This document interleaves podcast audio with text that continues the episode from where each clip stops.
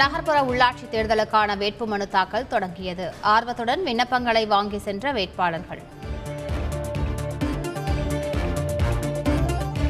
உள்ளாட்சி தேர்தல் தொடர்பாக முதலமைச்சர் மு ஸ்டாலின் ஆலோசனை. கூட்டணி கட்சிகளுக்கு தொகுதி ஒதுக்கீடு தொடர்பாக மூத்த அமைச்சர்களிடம் கருத்து கேட்பு. நகர்ப்புற உள்ளாட்சி தேர்தல் தொடர்பாக திமுக காங்கிரஸ் பேச்சுவார்த்தை. கேட்ட இடங்கள் அனைத்தையும் பரிசீலிக்கிறோம். திமுக உறுதியளித்துள்ளதாக கே எஸ் அழகிரி பேட்டி. நகர்ப்புற உள்ளாட்சி தேர்தல் தொடர்பாக பாஜக மாநில தலைவர் அண்ணாமலை ஆலோசனை. மாவட்ட தலைவர்களிடம் கருத்துக்களை கேட்டறிகிறார். பட்ஜெட் கூட்டத்தொடர் குறித்து காங்கிரஸ் கட்சி ஆலோசனை. ஒருமித்த கருத்துடைய கட்சிகளோடு இணைந்து செயல்பட காங்கிரஸ் கட்சி முடிவு.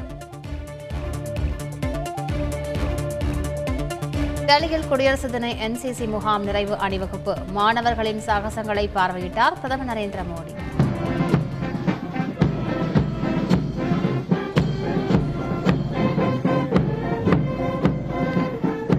बहुत ही आकर्षक नयना भराम दृश्य கல்லூரி மாணவர்களுக்கான செமஸ்டர் தேர்வுகள் ஏற்கனவே அறிவித்தபடி ஆன்லைனில் நடைபெறும் உயர்கல்வித்துறை அமைச்சர் பொன்முடி திட்டவட்டம் பீகாரில் ரயில்வே தேர்வில் முறைகேடு என கூறி இளைஞர்கள் போராட்டம். முழு அடைப்புக்கு அழைப்பு விடுத்துள்ள நிலையில் பல்வேறு இடங்களில் வன்முறை. சொகுசு கார் விவகாரத்தில் நடிகர் விஜய்க்கு விதிக்கப்பட்ட அபராதம் நிறுத்தி வைப்பு. ஆவணங்களை தாக்கல் செய்ய தமிழக அரசுக்கு உயர்நீதிமன்றம் உத்தரவு.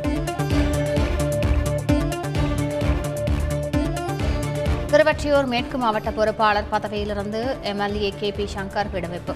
கட்சி கட்டுப்பாட்டை மீறியதாக கூறி துரைமுருகன் நடவடிக்கை. சமூக வலைதளத்தில் வதந்தியை பறக்கும் நோக்கில் பதிவிட்டதாக புகார். பாஜக மாநில இளைஞரணி தலைவர் வினோத் செல்வம் மீது வழக்கு பதிவு.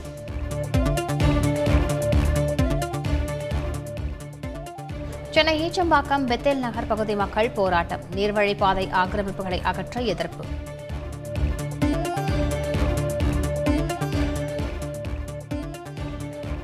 ஏச்சம்பாக்கம் பெத்தேல் நகர் ஆக்கிரமிப்பு வழக்கில் கூடுதல் அவகாசம் வழங்க வேண்டும்.